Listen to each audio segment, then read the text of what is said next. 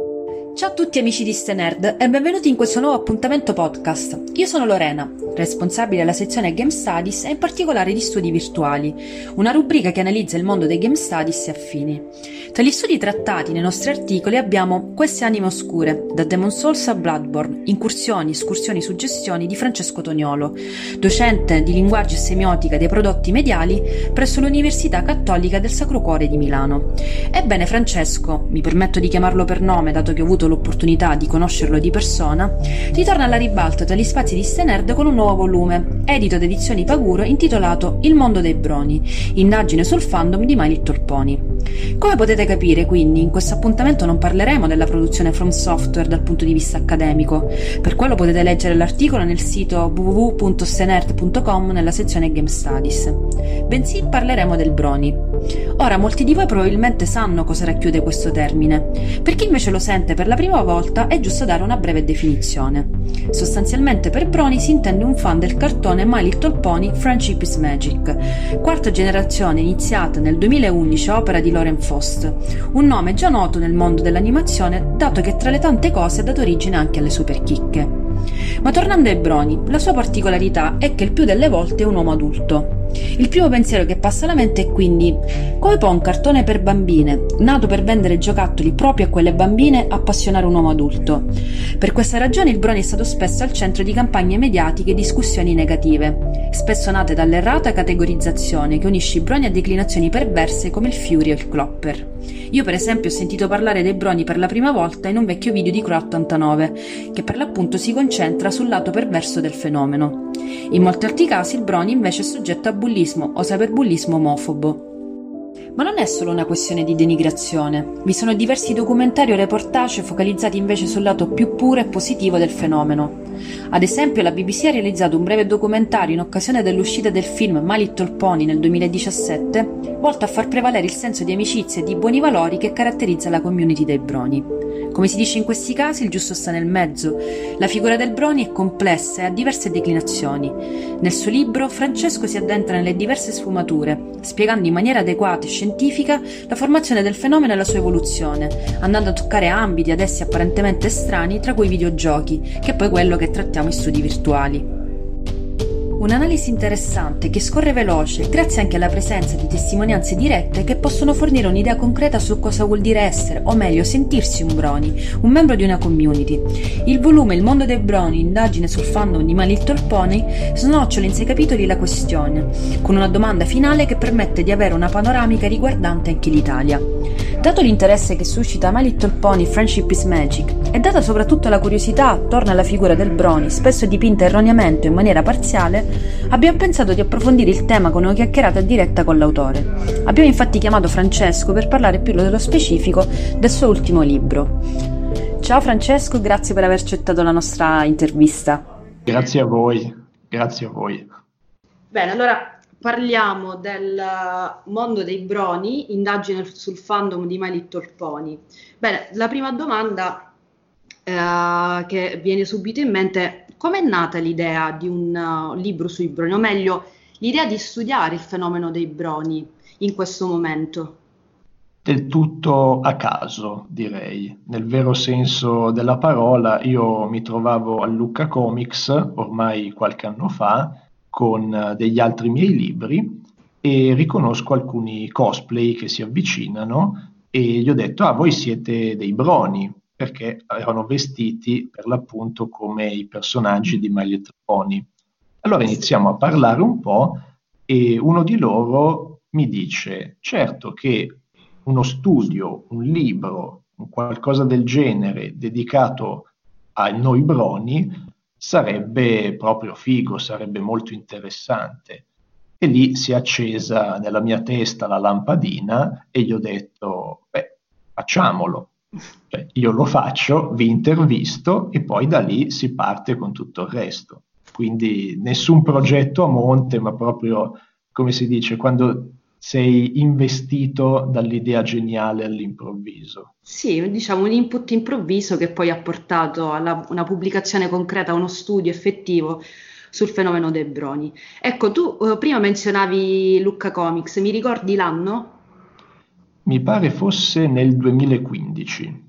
Ok, quindi comunque è una, una storia piuttosto, piuttosto, recente. Ecco, allora io ti confesso che mh, in realtà non sono, uh, non ero anzi uh, molto informata su, sui broni, eh, ma in realtà appunto l'input uh, me l'hai dato, me l'hai dato tu quando eh, appunto hai parlato della, del libro, hai avuto l'occasione di, di, leggerlo e mi ha incuriosito molto. Questo poi mi ha portato anche alla visione di diversi documentari, alla lettura di, di articoli e a vedere anche le prime puntate di My Little Pony Friendship is Magic.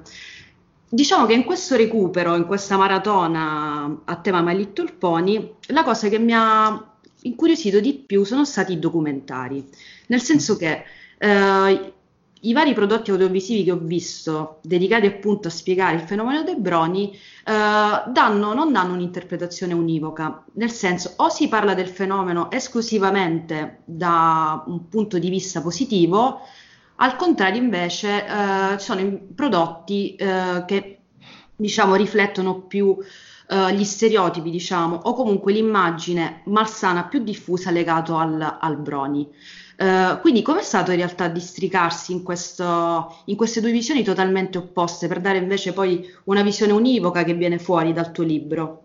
Ma è stata forse la cosa più difficile di tutte, perché come sottolineavi tu stessa, quando si va poi a parlare di questo mondo, alla fine i due poli di interesse sono quelli, cioè, o dalla, da un lato ci sono diciamo, le magnifiche sorti progressive dei broni, quindi dire quanto siano bravi e belli perché seguono i dettami dello show che parla di amicizia, di fratellanza, di rispetto, eccetera, eccetera.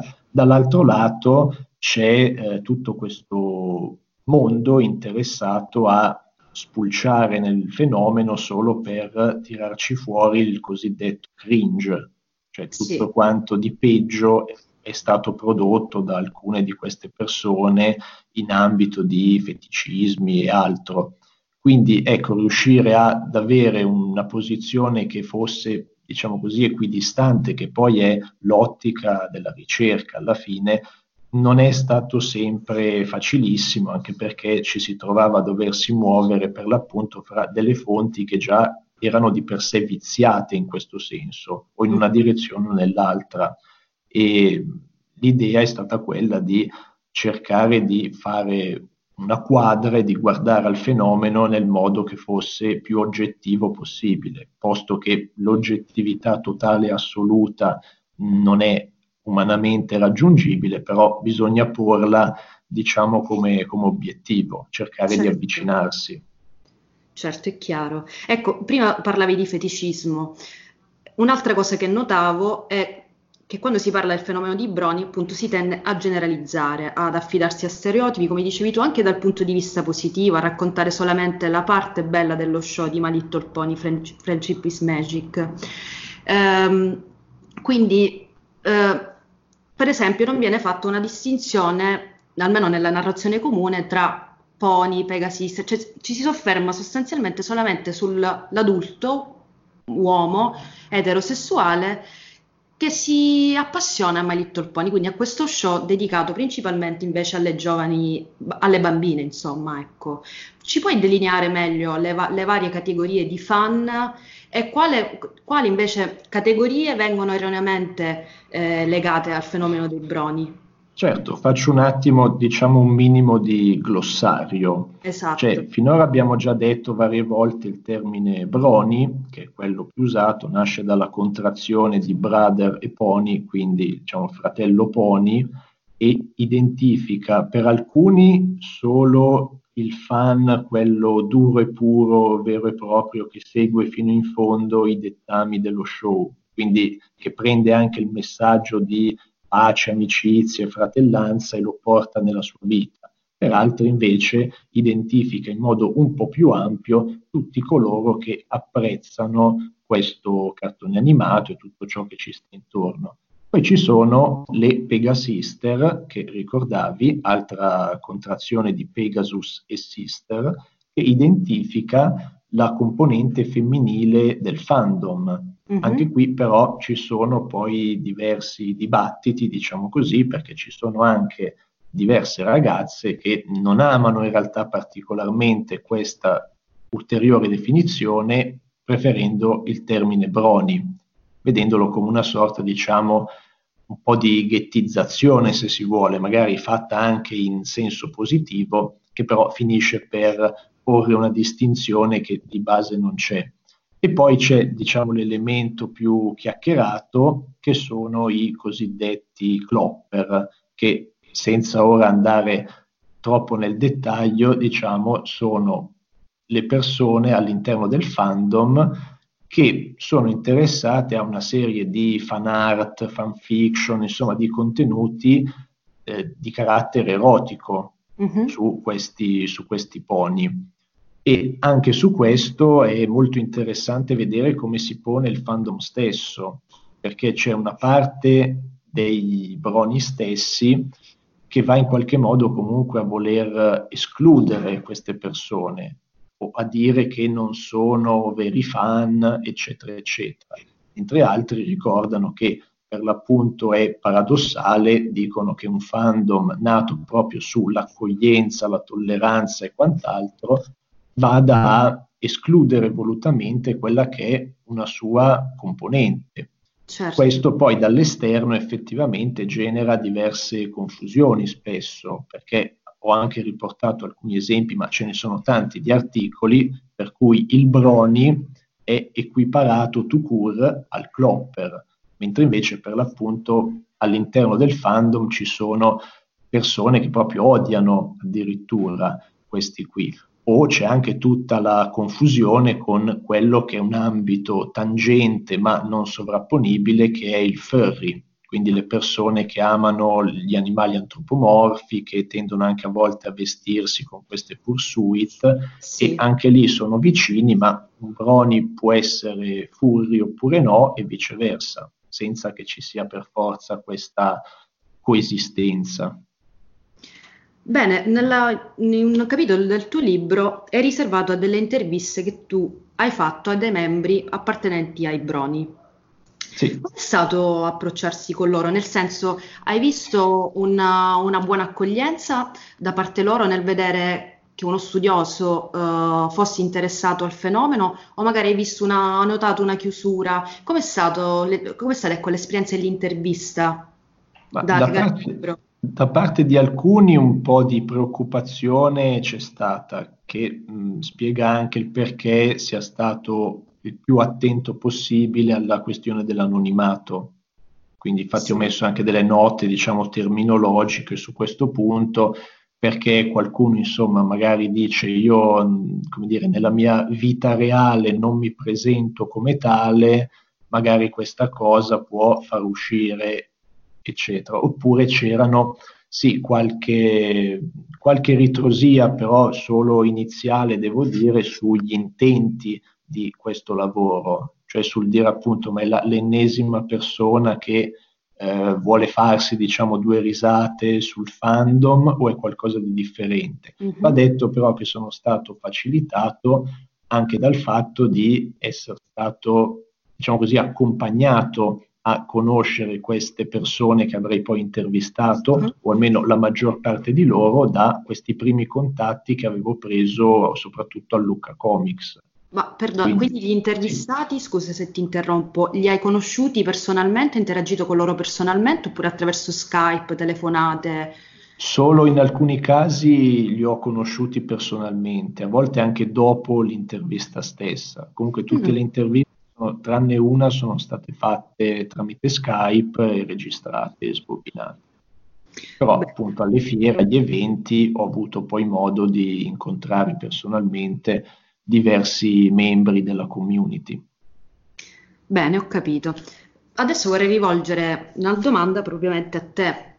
Tu già eri, eh, come dire, un conoscitore del fenomeno prima di approcciarti a, a questo studio o appunto l'input ti è arrivato così all'improvviso e così all'improvviso tu ti sei voluto interessare al, ai broni? No, conoscevo già da prima il cartone animato e ciò che ruotava intorno. Avevo visto diverse puntate, ora non ricordo fin dove fossi arrivato in quel momento, ma comunque avevo già visto parecchio ed era comunque un mondo che ritenevo interessante per vari aspetti. Quindi, pur non definendomi un Brony, posso dire di essere stato comunque un appassionato che aveva guardato anche poi a questo mondo del fandom intorno al cartone con una certa curiosità, visto che era comunque un argomento molto chiacchierato anche su internet in quegli anni. Eh sì, specialmente su internet. Eh, va bene, vorrei, concludiamo con un'ultima domanda, una curiosità. Eh, qual è stato l'aspetto che più ti ha affascinato durante, durante i tuoi studi, la tua analisi? La, l'aspetto più interessante dal tuo punto di vista da analizzare? Forse sono state le fanfiction su cui ho fatto un intero capitolo, perché è sempre affascinante intanto anche a prescindere da questo singolo fandom, vedere come gli utenti dal basso vadano a giocare con quelli che sono i personaggi, i temi e quant'altro. E questo caso era particolarmente significativo perché si presta bene a tutta una serie di trasformazioni, per cui anche questa sorta di perversione, diciamo, della serie nel renderla un qualcosa, per esempio, di estremamente violento mm-hmm. o dark e quindi cambiarne totalmente il mood, mantenendone però i personaggi.